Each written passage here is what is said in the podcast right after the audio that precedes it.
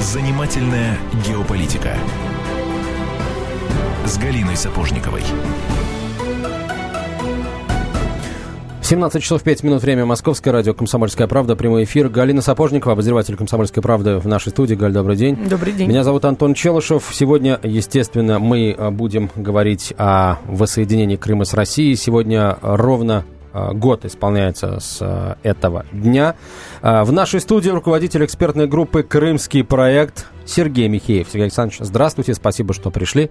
Здрасте. Наверное, вы сейчас, если бы не наш эфир, тоже были бы в числе 90 тысяч человек, которые сейчас на Васильевском спуске.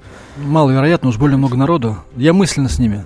А, сейчас, в эти минуты, а, на Васильевском спуске в центре Москвы у стен Кремля проходит а, митинг, посвященный, собственно, году со дня воссоединения Крыма с Россией. Вот прямо сейчас выступает Александр Маршал. Говорят, что вполне возможно эту сцену сегодня президент поднимется. Поэтому давайте я предлагаю начнем, сделаем нашу передачу несколько нестандартной, хотя я даже не могу не сказать, что Сергей Михеев один из наших любимейших гостей этой студии, наш любимый политолог, и мы с вами, Сергей, э, чего только за этот год не обсуждали, не обсуждали, вы здесь не первый раз, но тем более приятно обсудить с вами вопрос Крыма, тем более, что вы к Крыму э, тоже э, очень неравнодушны, как и мы все. Но я бы предложила впустить несколько граммов лирики в нашу такую вот мужскую обычно беседу, мужской крой нашей, нашей программы. Вот, друзья, давайте вспомним, пожалуйста, скажите мне честно, как каждый из вас прожил этот день год назад? Какие вы испытывали эмоции в тот момент, когда э, был подписан этот э, договор, когда э, текла э, скупая мужская слеза по щеке Чалова и, ну и так далее. Вы все прекрасно помните, что, о чем я говорю, что имею в виду. Ну, Сергей Александрович, давайте с вас ага. начнем. Ну, если честно, да, то я, конечно, с тревогой. То есть, с одной стороны, это была радость, с другой стороны, это была тревога. А почему тревога? Потому что мне этой ситуации, так сказать, ну, вот Украина, Крым и все, что с ним связано, приходилось заниматься достаточно долго до этого. И я, в общем, хорошо себе представлял, что будет дальше. То есть, у меня не было сомнений, что, несомненно, то есть, что мы э, за это будем наказаны Западом, что у нас э, осложнятся отношения. Я единственное думал о том, а, в каком это будет виде. Но, э, с другой стороны, это была радость, потому что я э, абсолютно искренне считаю, что историческая справедливость восторжествовала. Э, это действительно так. Передача Крыма Украине когда-то была э, абсурдным, э, так сказать, актом, не имеющим ничего общего с его реальной принадлежностью. Прошлое Крыма настолько крепко связано с Россией, русскими и нашей историей, что это даже не поддается, так сказать, никакому описанию.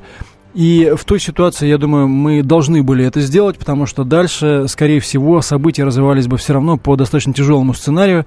Э, то есть я сказал о тревоге по поводу последствий, но если бы мы этого не сделали, я глубоко убежден, что мы имели бы там э, войну, мы имели бы, так сказать, атаки на базу Черноморского флота, и мы э, все равно через месяц, полтора-два были бы поставлены перед вопросом или втягиваться в крупномасштабные боевые действия, но уже напрямую, да, э, или просто сдаваться, да, и отдавать все, что там есть, э, без боя. Поэтому э, решение это было сложное. Я лично сам, так сказать, вот не был уверен, что надо ли сделать так, или, может быть, просто признать Крым независимым государством и сделать из него очередное Приднестровье. Вот. Но, тем не менее, я считаю, что в итоге э, то, что сделано, сделано, и это было правильно.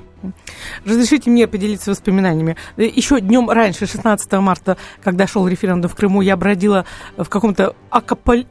ак я не, я не могу эти слова говорить. Апокалиптическом. Да, вот этом самом ужасе по Киевскому Майдану. И я видела этот э, дым от сожженных по, по То. Есть в день референдума да, да, да, в Крыму конечно. ты была в Киеве? Я была в Киеве, да. Я видела эти баррикады из э, завядших цветов и э, траурную музыку, и такую агрессивную убежденность, что через год не пройдет и года, как Крым, окунувшись в российские ужасы, немедленно прибежит обратно и будет стучаться, и мы его не возьмем, вот мы ему тогда покажем. Я была в таком потрясении от того уровня агрессии, который я вот кожей испытала на этом Майдане, что вернувшись в Москву 18 как раз э, марта, я с температурой 40 упала у телевизора, и вот все это в таком полубреду э, наблюдала это подписание договора, но у меня при этом был абсолютный восторг, особенно когда в 10 вечера, когда начался праздничный салют на Красной площади, вот я высунулась в окно своего дома, и практически из каждого, на каждом балконе стояли люди и кричали, это был просто какой-то виск, виск. Я такого никогда, честно говоря, не видела. Я думаю, что эти эмоции были сравнимы с Днем Победы 9 мая 45 года. Я даже потом специально у своей мамы переспрашивала о том, что она, будучи ребенком, помнит про этот день. Вот примерно то же самое. Ну, а ты, Антон? А, ну, я, наверное, испытывал что-то, что уже очень, мне кажется, четко описал Сергей Александрович, э, тревогу. Потому что, да, еще не было Дома профсоюзов в Одессе, но уже э, был Майдан, уже была Небесная Сотня, и, например, там мне, как многим моим коллегам, было понятно, что украинцы стреляли по своим. И э, что произойдет с Крымом, произошло бы с Крымом, Э, был большой вопрос. И более того, э, были определенные опасения, что с ним может произойти что-то даже после того, как вот крымчане проголосуют за воссоединение с Россией, и, возможно, собственно, за то, что они так проголосуют, с ними что-то будет. Но, к счастью, к счастью, не случилось, полыхнула Одесса, потом Донецк, Луганск, а, жертвы, к сожалению, были там в огромном количестве, в Крыму их избежать удалось, что здорово. Но когда спустя несколько месяцев я, наконец, полетела посмотреть на Крым, меня почему-то больше всего волновал вопрос, не, разоч... не разочаровались ли они. Пустые пляжи, ну, явный недобор эм, заработка во время время туристического сезона. И тем не менее в каждом кафе, будь это Севастополь, Алушта, Алупка и любой крымский город, э, практически каждая официантка при вопросе, как вы, как вы будете жить дальше и не, не пришло ли еще время расплаты и разочарования, вот каждая эта девушка э, гордо э, распрямляла плечи и говорила, мы как-нибудь выстоим. Сергей, ну это у меня были такие мнения туриста, который мечтал увидеть восторг, его, естественно, находил. А вы ведь, я точно знаю, вы в Крыму целый месяц прожили, вы там не как турист, туристы наблюдали за Крымом э, спустя полгода примерно после подписания. Вот вы какие эмоции фиксировали? Не, ну я там прожил гораздо больше, потому что у меня жена из Крыма, так сказать, там у меня родственники, и я там регулярно бывал по несколько раз в году много-много лет подряд и хорошо знаю всю эту ситуацию. Я маленькое, маленькое отступление по поводу настроения крымчан, когда сейчас я пересекаюсь с украинскими экспертами, они с пеной у рта начинают мне доказывать, что крымчане никогда не хотели в Россию. Я удивляюсь, глядя на них, потому что у меня такое впечатление, что э, люди действительно находятся в состоянии самогипноза. Потому что, э, вы знаете, можно найти повод для обвинения России, можно искать э, какие-то проблемы в международном праве, можно ненавидеть Путина, но объективности ради надо все-таки признавать и то, что вам не нравится. Э, вот нас... давайте здесь э, многоточие поставим, немножко интриги, о том, что не нравится э, крымчанам. Мы поговорим через несколько минут в прямом эфире радио «Комсомольская правда». Год со дня воссоединения Крыма с Россией. Специальный проект «Радио Комсомольская правда». Что будет? Сегодня мы говорим о том, что будет завтра – Ведущие эксперты и политики в прямом эфире делают свои прогнозы на будущее в программе «Что будет?». Каждый вторник с 19 до 21 часа по московскому времени на радио «Комсомольская правда». В эфире Владимир Сунгоркин и Александр Яковлев. Что будет?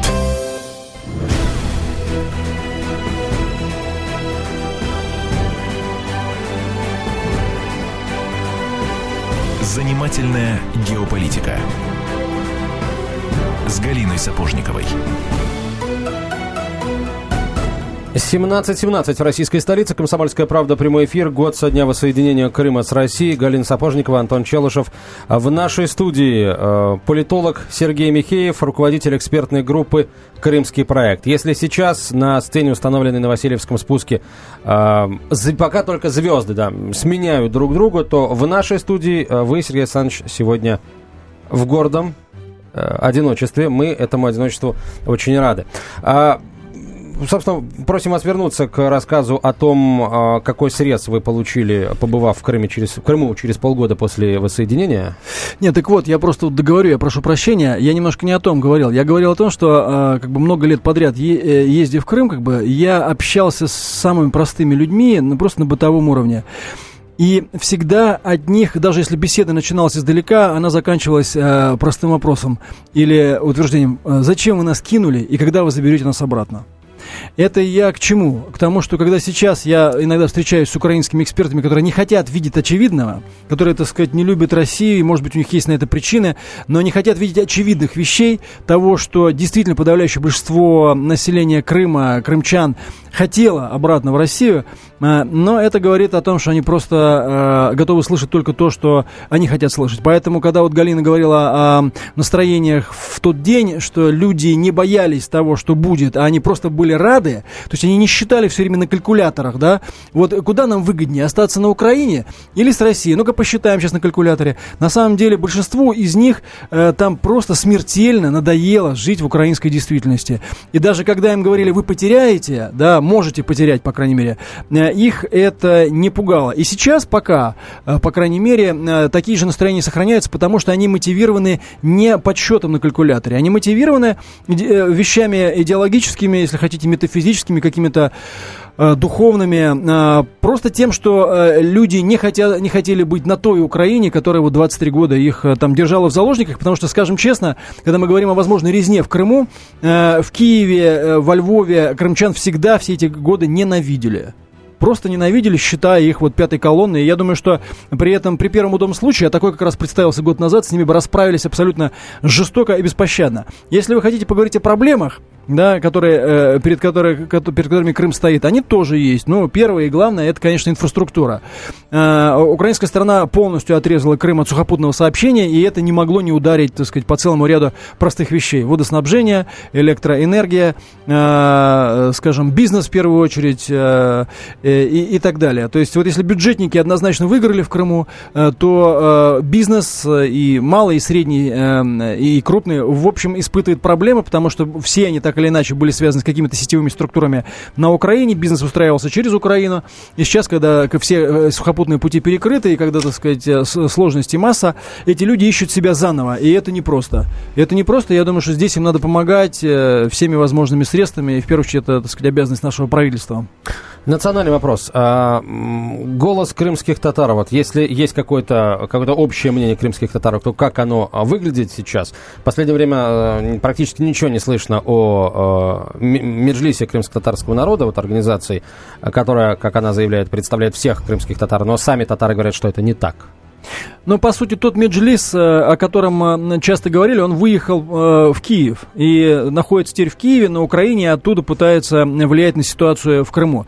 Если говорить о крымских татарах, то ситуация с ними и в прошлые годы отчасти нагнеталась искусственно. Да, сталкивали лбами, да, была группа радикально настроенных активистов, причем они были не проукраинские, скорее, да, они были националистически настроенные, и многие из них были радикально исламистскими.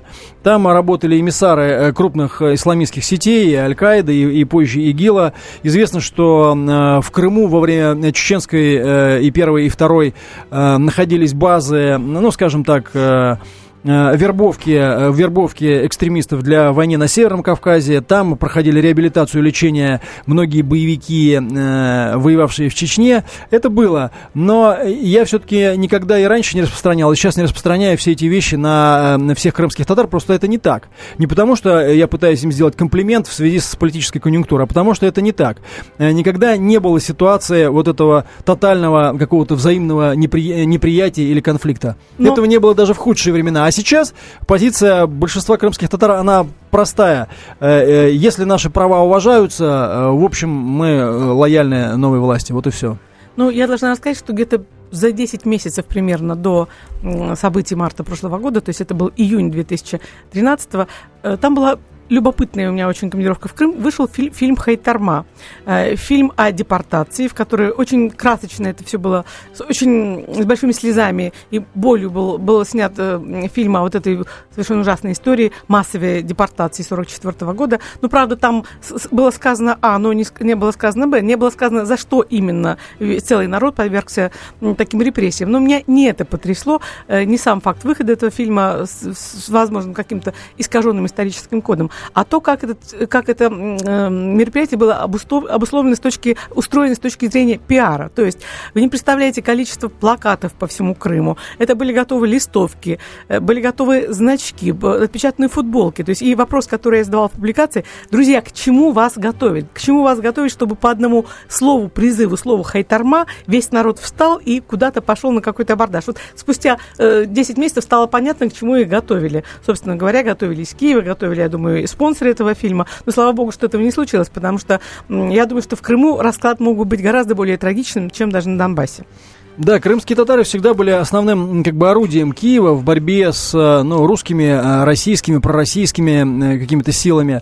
И, в общем, на них в основном и делали ставку, потому что среди славянского населения базы поддержки Киеву за все эти 23 года создать не удалось. И, но и в этом смысле важно сказать, что вот я глубоко убежден, что условия для того, что Крым ушел а, в Россию, были созданы Киевом. Ну, много раз сказали, но еще раз было бы полезно. За 23 года не сделано ничего для того, чтобы э, крымчане и вообще люди там на Юго-Востоке э, признали Украину как свое государство, как свою родину, как родную страну, из которой им не хочется уходить. Ничего не было сделано. Э, более того, еще раз повторю, этих людей ненавидели, их при первом возможном, так сказать, при первой возможности всегда притесняли, да еще натравливали на них крымских татар, вернее, натравливали их друг на друга. Вот, поэтому даже после Майдана, когда Янукович бежал, можно было поступить умнее. Можно было переговорным путем урегулировать все вопросы. Можно было сказать, все, Сатрап Янукович сбежал, вор и негодяй, а вот теперь будет новая Украина, теперь будет все по-новому, и в этой новой Украине всем будет хорошо. А что сделали эти люди? Вот эта агрессия, злоба, комплекс неполноценности, жажда мести в них оказалась сильнее разума, и, это, и эти их комплексы, насколько я понимаю, использовали и внешние кукловоды, потому что в итоге хуже, чем они сделали для себя, для своей собственной страны, для Украины, сделать было невозможно. Эти угрозы всех переломать через колено, значит, заставить там жрать землю и прочее, прочее, они и создали условия для того, чтобы Крым ушел. Когда они говорят, что вот Россия не злая и ненавистная э, что-то там готовила долгие годы, э, это полное вранье. Вот я с 90-х годов занимаюсь постсоветским, э, постсоветским пространством, и я был бы счастлив, если бы Россия действительно готовила бы что-то долгие годы. На самом деле ничего мы не готовили, а условия э, вот для того, что произошло, на самом деле создали именно те, кто считал себя патриотами Украины, те, кто кричал «Слава Украине» и так далее. Сергей Александрович, э, почему у нас, ну, немножко такое отступление, почему у нас тактически все получается хорошо, когда нужно провести а, быструю какую-то операцию, э, будь то военную, там, принуждение Грузии к миру, или, например, вот такую, ну, политическо-военную, вроде воссоединения Крыма с Россией. А когда речь идет о стратегических вещах, вроде выстраивания отношений с Украиной как с государством-соседом очень важным, нам у нас не получается. Но... И не только с Украиной, кстати. Я бы здесь все-таки вычленил вот эти вещи всегда. А, вот э, я бы отодвинул э, в одну сторону. И другую сторону отношения с Украиной. Потому что, когда мы говорим об отношениях с Украиной и постсоветских государствах, надо помнить одну вещь. Как минимум лет 15 мы шли в одном направлении. Вот часто спрашивают, а почему у нас не были выстроены такие вот правильные отношения с Украиной? Ну, потому что я напомню, что, например, в 90-х годах и не было такого приоритета в национальных интересах, например, скажем, защищать собственные, э, собственные там, э, собственных э, соотечественников где-то или вообще отстаивать свои интересы в отношениях с Западом. Мы шли туда же, куда и Украина. Если мы о чем-то с ними и спорили, то только о номерке как бы в очереди. И больше ни о чем.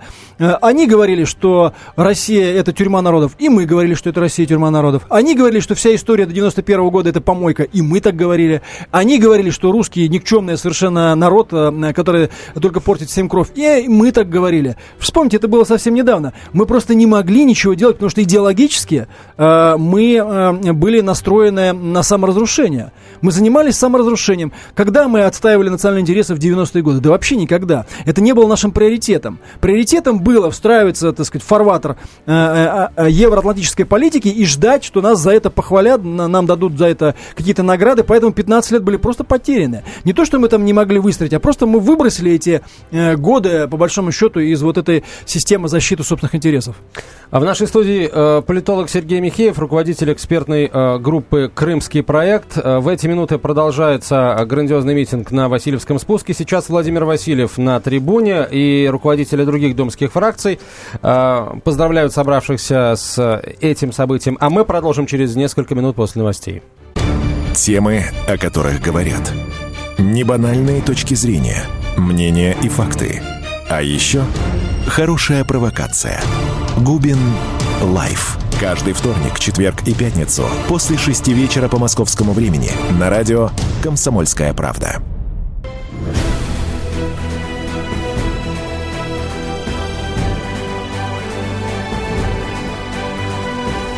Занимательная геополитика с Галиной Сапожниковой. Итак, друзья, мы продолжаем. В Москве 17.32. Мы работаем в прямом эфире. И в это же самое время на Васильевском спуске идет огромный митинг. И мы работаем с ним в унисон, потому что и митинг говорит э, на ту же тему, что, э, что и мы здесь э, втроем сидим. И мы рассуждаем о Крыме. Э, с кем? К, в, мой постоянно ведущий Антон Челышев и наш политолог э, Сергей Михеев. И говорили мы в основном в первую половину программы мы говорили о плюсах того, что произошло.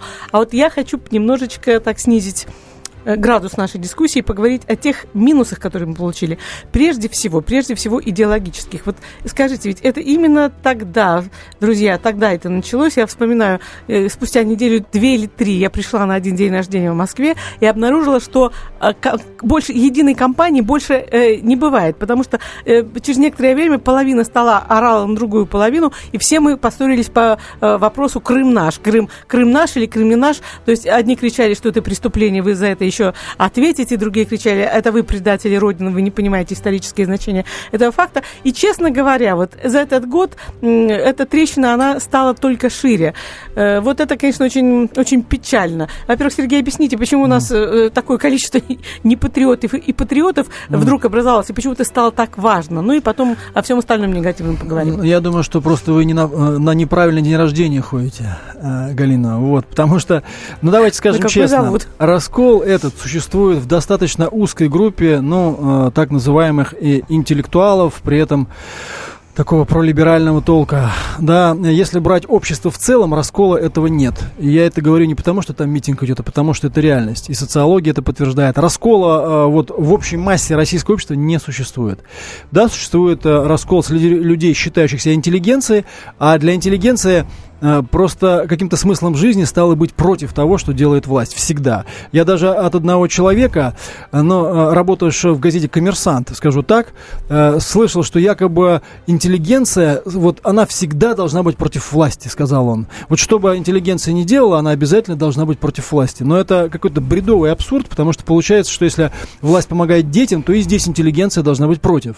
Вот. Или еще что-нибудь в этом роде. Или власть защищает, скажем, страну во время войны, то и здесь интеллигенция должна быть против. Мне кажется, кажется, эти люди немножко заигрались в свою э, псевдоинтеллигентность. Поэтому тут я позволю с вами не согласиться при всем моем уважении, потому что такого раскола в обществе нет. А, да, есть дискуссия вот в определенных э, кругах, и вот вы говорите, почему э, не патриоты? И серьезно говорю, вот они просто заигрались в эти вещи, заигрались. А кто-то, кто-то действительно уже не отождествляет себя с этой страной. Слушайте, я сейчас хочу попробовать поиграть в либерал, но не знаю, как мне, э, а как это сделать и как мне Я предупреждаю, голос что если начинается с либералами, я по-другому Дайте мне три минуты побредничать. Ага, а курс доллара в два раза вальнулся? Вальнулся. А хамона с пармезаном у нас нет? Нет. А все стало дорого-дорого, инфляция, инфляция, и и мы не выездные, и санкции, и визы не дают, и, и больше мы в Италию mm-hmm. на, на шопинг не поедем. Ну, они как раз выездные, вот я не выездной. вот. А что касается хамонов и пармезанов, я вообще про хамоны первый раз в жизни услышал, что когда, когда начались санкции, для меня это не определяющее, но весь тот, весь тот набор, который вы перечислили, он как раз и определяет такую ложную систему ценностей. С одной стороны, курс доллара, хамоны, пармезаны и моя личная, мой личный выезд в Европу, а с другой стороны, интересы интересы, стран, э, интересы государства, история, святые вещи и прочее, прочее. Вот это и есть тот выбор, который делает интеллигенция. Если вы делаете в, в пользу хамона, я, честно говоря, считаю, что у вас э, большие проблемы. Может быть, вам, так сказать... Ну, Сергей, ну вы на меня-то так строго не смотрите. Я же все-таки а, изображала, нет. я играла роль, чужую ну, так, роль. Да. Э, не, ну я понимаю, да, но я тоже считаю, что это, это, это как, как бы играю. Но э, я действительно так э, думаю, жизнь не состоит из одного желудка. Да, э, крайне важно, э, как мы живем, что мы едим, а, сколько денег зарабатываем. Но вот э, я э, абсолютно убежден, что жизнь не состоит из одного желудка. И более того, более того, я уверен, что в долгосрочной перспективе отстаивание собственных национальных интересов, оно является залогом достаточно Э, достаточно э, активного развития и, э, может быть, даже процветания. А вот бесконечная сдача этих интересов в угоду сиюминутным каким-то обстоятельствам, она в итоге в длинную, в долгую порождает упадок. А, а, вовсе, а вовсе не рост. А если разбирать там все по полкам, то, во-первых, я считаю, что э, конфликт с Западом был абсолютно неизбежен именно э, потому, что э, Запад воспринимал постсоветскую Россию только на условиях побежденной страны. До тех пор, пока она отказывалась от какого-либо, от какой-либо претензии на отстаивание собственных интересов, на нас снисходительно смотрели. Но при этом, кстати говоря, ничего не давали. Вот вы говорите курс доллара, да, то все 50 А вспомните 98 год, дефолт. А тогда какой Крым, так сказать, был? А тогда почему все рухнуло? А тогда почему курс доллара скакнул? Курс доллара напрямую, на самом деле, э, э, к Крыму отношения не имел. Он имел в первую очередь отношение к падению цен на нефть. А это э, очень сложно составная ситуация, которая, в которой Крым и все эти санкции являются только, так сказать, ну, одной 25-й, э, то есть одной четвертью в, лучшем случае, да, и не более того. Что касается, что касается инфляции, ин, ну, инфляция в первую очередь коснулась импортных товаров. Да, это неизбежно связано связано с санкциями. Вот. Но и санкции могут принести э, в итоге, э, может быть, какой-то плюс в плане работы по импортозамещению. То есть, если сейчас просто нет времени, но если серьезно все эти вещи обсуждать, во-первых, а, не все они были связаны с Крымом. Во-вторых, б, конфликт во многом был предопределен самой ситуацией, попыткой России отстаивать свои собственные права. И здесь даже не в Путине дело. Любой президент с любой фамилией, если бы он попытался бы отстаивать права России, натолкнулся бы на конфликт с Западом, потому что Запад терпеть этого не станет. Э, Западу нужна была Россия, только встроена вот в его логику э, развития. И в э, не было бы счастья, да несчастье помогло. Многие вещи, многие вещи э, могут стать стимулом э, для развития. Вообще, это интересно, э, что э, Крым стал очень удобным таким поводом, такой, к которому можно было прицепиться, и э, чтобы обосновать все эти санкции, русофобский накал, который полился на нас со стороны Запада. До Крыма, как вы помните, была Олимпиада. Помните, сколько слухов к нам прилетело по поводу того, что собак там отлавливают, и по 12 унитазов в кабинке стоят, и к Олимпиаде Россия не готова, а все оказалось просто роскошно. Просто вот мне не хватает фантазии. Если бы не было Крыма, что стало бы таким поводом, на что бы нас попытались спровоцировать, чтобы устроить все, все-таки то, что устроили? А, ну, э, во-первых, Украина сама по себе была провокацией. Вот э, все события на Украине, но, э, слушайте, даже если вы э, просто молитесь на Майдан, невозможно не признать, что Майдан победил благодаря поддержке США и Европы. Не было бы такой поддержки, не было бы победы Майдана. Это абсолютно точно. Так вот, зачем же США и Европа поддерживали Майдан? На мой взгляд, э, как раз для того, чтобы Украина стала тем поводом, который может э, э стать инструментом давления на Россию. Вот смотрите, э, казалось бы, э, сколько лет можно было жить при Кучме или при Януковиче, который которые постоянно балансировали между Западом и Востоком, которые все время торговались и прочее, прочее. Э, я абсолютно уверен, что Янукович никогда в жизни не вступил бы в Евразийский экономический союз, да, и не пошел бы он на, под руку Москвы и прочее, прочее. Тогда почему его надо было свергать? А вот почему. Потому что э, э, при Януковиче или при человеке вроде Кучмы никогда не возникло бы жесткого конфликта с Россией. А такой конфликт был нужен. А кто мог обеспечить этот конфликт? Такой конфликт должны были обеспечить отморозки неонацисты. И именно для этого их и готовили привести во власть. Понимаете? То есть э, балан, э, модель балансирования Украины никак не устраивала американцев. Почему они столько усилий сделали для подготовки радикальных групп? Ведь вот э, э, подготовка радикальных групп занимался бывший руководитель СБУ Наливайченко лично. Есть видеокадры, где он курирует эти лагеря, да он сам этого не отрицает. А Наливайченко доказанный агент ЦРУ. При Януковиче на него было заведено уголовное дело с фактурой, что он завербованный агент Центрального центрального управления. Э, этому делу не давали ход, только, так сказать, боясь обострить отношения с Соединенными Штатами Америки. Так вот, этот человек человек, будучи агентом ЦРУ, готовил неонацистов в лагерях подготовки много лет. Для чего? Потому что они понимали, только абсолютно отмороженные неонацисты могут устроить войну, а война сама по себе станет поводом для конфликта с Россией неизбежно. Поэтому вы говорите, какой бы они повод придумали? Вот Украина и должна была стать таким поводом, они его и придумали. Если бы не было бы Украины, ну, предположим, да, э, смотрите, вот, э, ну, опять же, это очень долго просто рассуждать. Например, мы все съели, мы ничего не стали делать, да, мы позволили подписать все соглашения э, с Евросоюзом и, и так далее и тому подобное. Что тогда произошло бы? Тогда э, э, нашей экономике все равно был бы нанесен удар серьезный, потому что пришлось бы разрывать все равно связи с огромным количеством украинских предприятий, или нас бы заставили платить за э, евроинтеграцию Украины э, по, условиям Евросо... по условиям этого соглашения. А оно, между прочим, оценивалось разными, в разное время, в том числе украинскими экспертами, в 135 миллиардов долларов. Вот примерно такую цену пришлось бы России заплатить для того, чтобы обеспечить уход Украины в Европу. Да? При этом интеграция Украины в НАТО становилась бы гораздо более, гораздо более вероятной. натовские войска появились бы на границах с Россией. И мы все равно бы имели эту же самую ситуацию, э, то есть э, ситуацию, ситуацию конфликта. Тогда, и тогда стал бы другой выбор. Или мы против этого, да, мы э, жестко должны были бы выступить против вступления Украины в НАТО, или и это должны были бы съесть. И тогда, скажем, в НАТО, на Украине могли появиться бы системы ПРО, которые бы сделали абсолютно э, э, бессмысленные, там, скажем, там, ну, в значительной степени обесценили бы наш ракетно-ядерный потенциал и прочее. То есть, когда нам говорят, что можно было все это скушать, и на самом деле ничего бы не произошло, это детский лепет это к действительности не имеет никакого отношения, потому что ситуация все равно развивалась бы по, э, по двум вариантам. Или мы отставим интересы и вступаем в конфликт, или мы просто все сдаем. Продолжим через э, несколько минут после выпуска новостей. Оставайтесь с нами. 1418 дней и ночей. 2600 километров по дорогам войны. 7 миллионов героев, награжденных орденами и медалями – 26 миллионов погибших и вечная память. История Великой Отечественной войны глазами журналистов «Комсомольской правды». Каждый день мы рассказываем, как это было.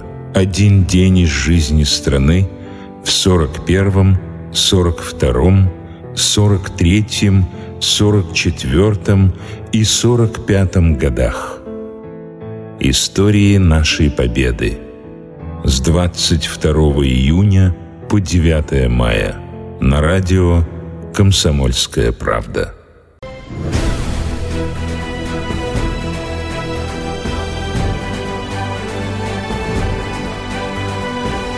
Занимательная геополитика с Галиной Сапожниковой.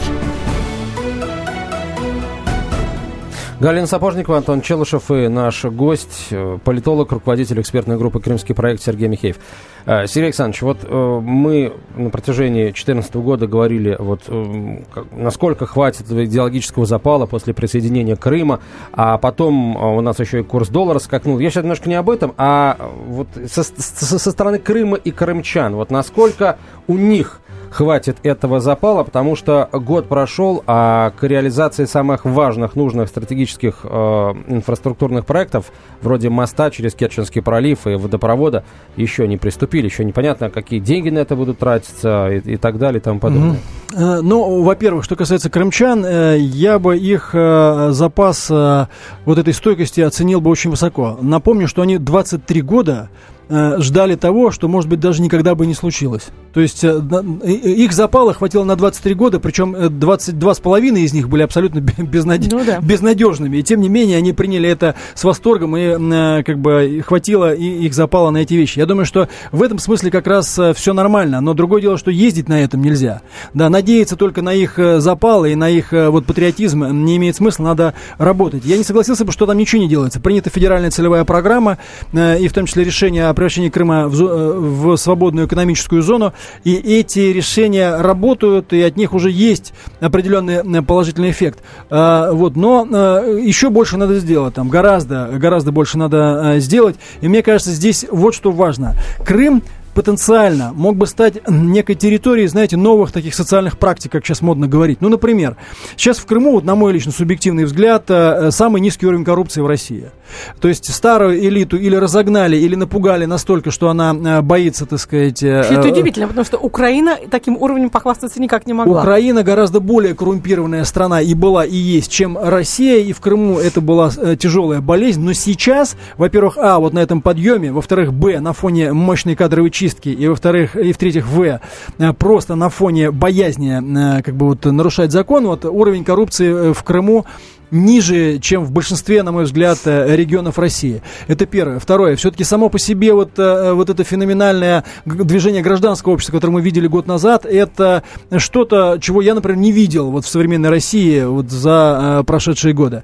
Есть возможность в условиях свободной экономической зоны, опять же, выработать какие-то такие механизмы и подходы к организации бизнеса и экономики, которые могли бы стать примером для других российских регионов. То есть в Крыму могла бы сложиться некая более даже позитивная, э, чем в целом по России, модель жизни, которая могла бы быть полезна не только для самих крымчан, но и для всего, всей остальной России. То есть наша задача стратегическая является, избавившись от негативных украинских практик, да, не привнести туда негативные российские, которых тоже более чем достаточно.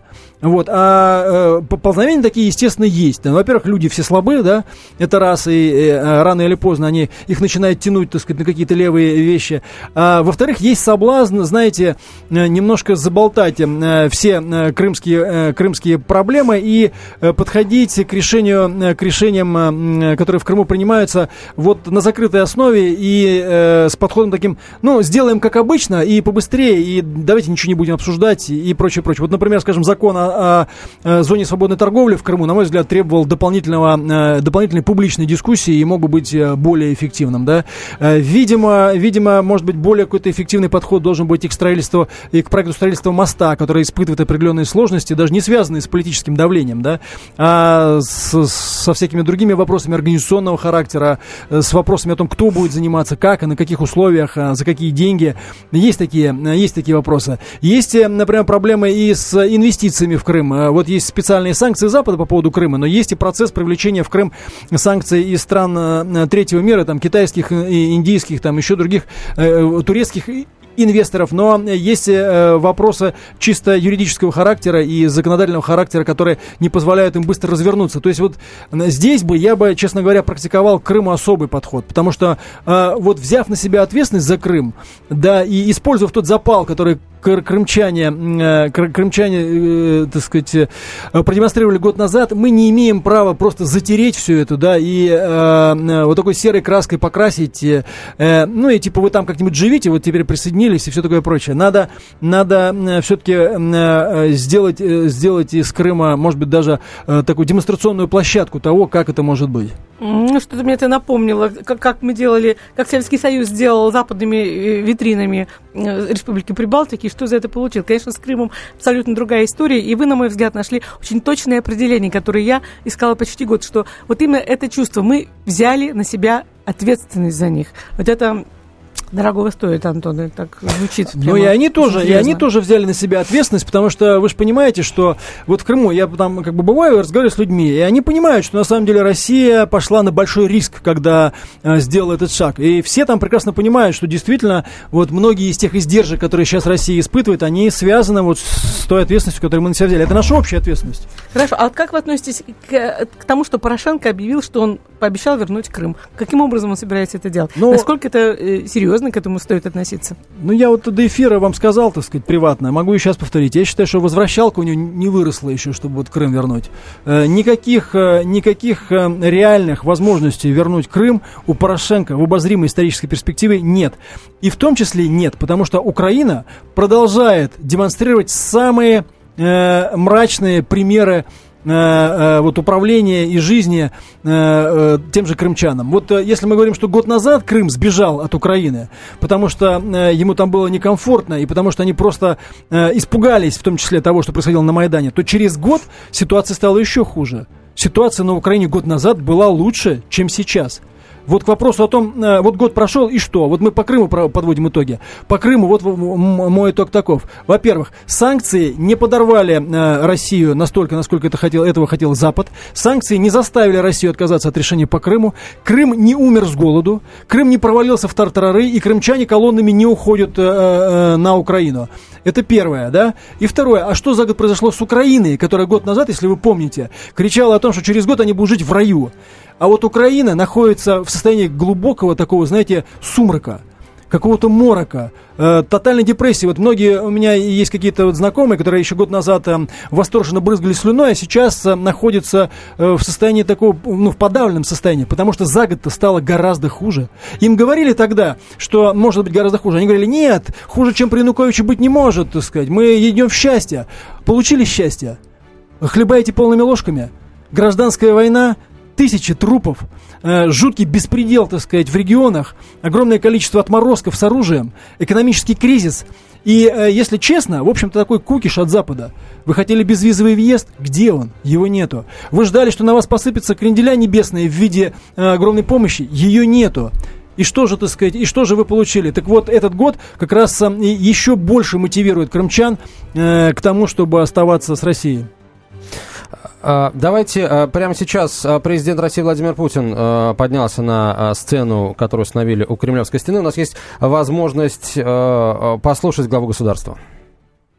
Удивительную собранность, удивительный патриотизм в поддержке крымчан и севастопольцев вернуться к родным берегам. Мы тогда все вместе – головой и сердцем поняли и почувствовали, насколько важны для нас связь поколений и времен. Как много сделали наши героические предки для нашей страны. Мы поняли, что в отношении Крыма речь идет не просто о какой-то территории, даже стратегически важной. Речь идет о миллионах русских людей, о миллионах наших соотечественников – которые нуждаются в нашей помощи и поддержке. Мы поняли, насколько все это важно для нас. Мы поняли, что речь идет не просто о территории, которой у нас достаточно. Речь идет об исторических истоках, об источниках нашей духовности и государственности.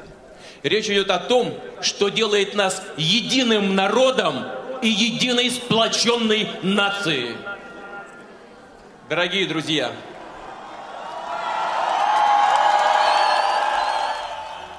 у нас была возможность услышать президента России Владимира Путина. Он сейчас находится на Васильевском спуске, на а, сцене, которую установили у э, стены Кремля. А, там сейчас, по последним данным Главного управления МВД по городу Москве, 110 тысяч человек собралось. Сергей Александрович, ну, теперь э, краткое резюме, если угодно, по фрагменту выступления президента, который вы услышали, и, соответственно, прогноз на будущее Крыма, Украины, России. Ну, вот мы, кстати, совсем тут э, мало, на мой взгляд, все-таки говорили о положительных вещах. Так вот, э, одна из, на мой взгляд, главных положительных э, вещей, мы э, вернулись, возвращаемся потихоньку э, к здравому смыслу, который для государства заключается в том, что оно не может не отстаивать собственные интересы. Мы продемонстрировали всем, что мы готовы это делать, даже если на калькуляторе получается, что мы э, в чем-то можем э, проиграть. Я уверен, что в долгую это совершенно правильно. И, кстати, наших конкурентов потенциальных это заставит в следующий раз более, э, так сказать, разумно просчитывать свои ходы и учитывать простую вещь. Россия просто так своих не сдает. Спасибо большое, Сергей Михеев, Галина Сапожникова, Антон Челышев. Будьте всегда в курсе событий. Установите на свой смартфон приложение «Радио Комсомольская правда».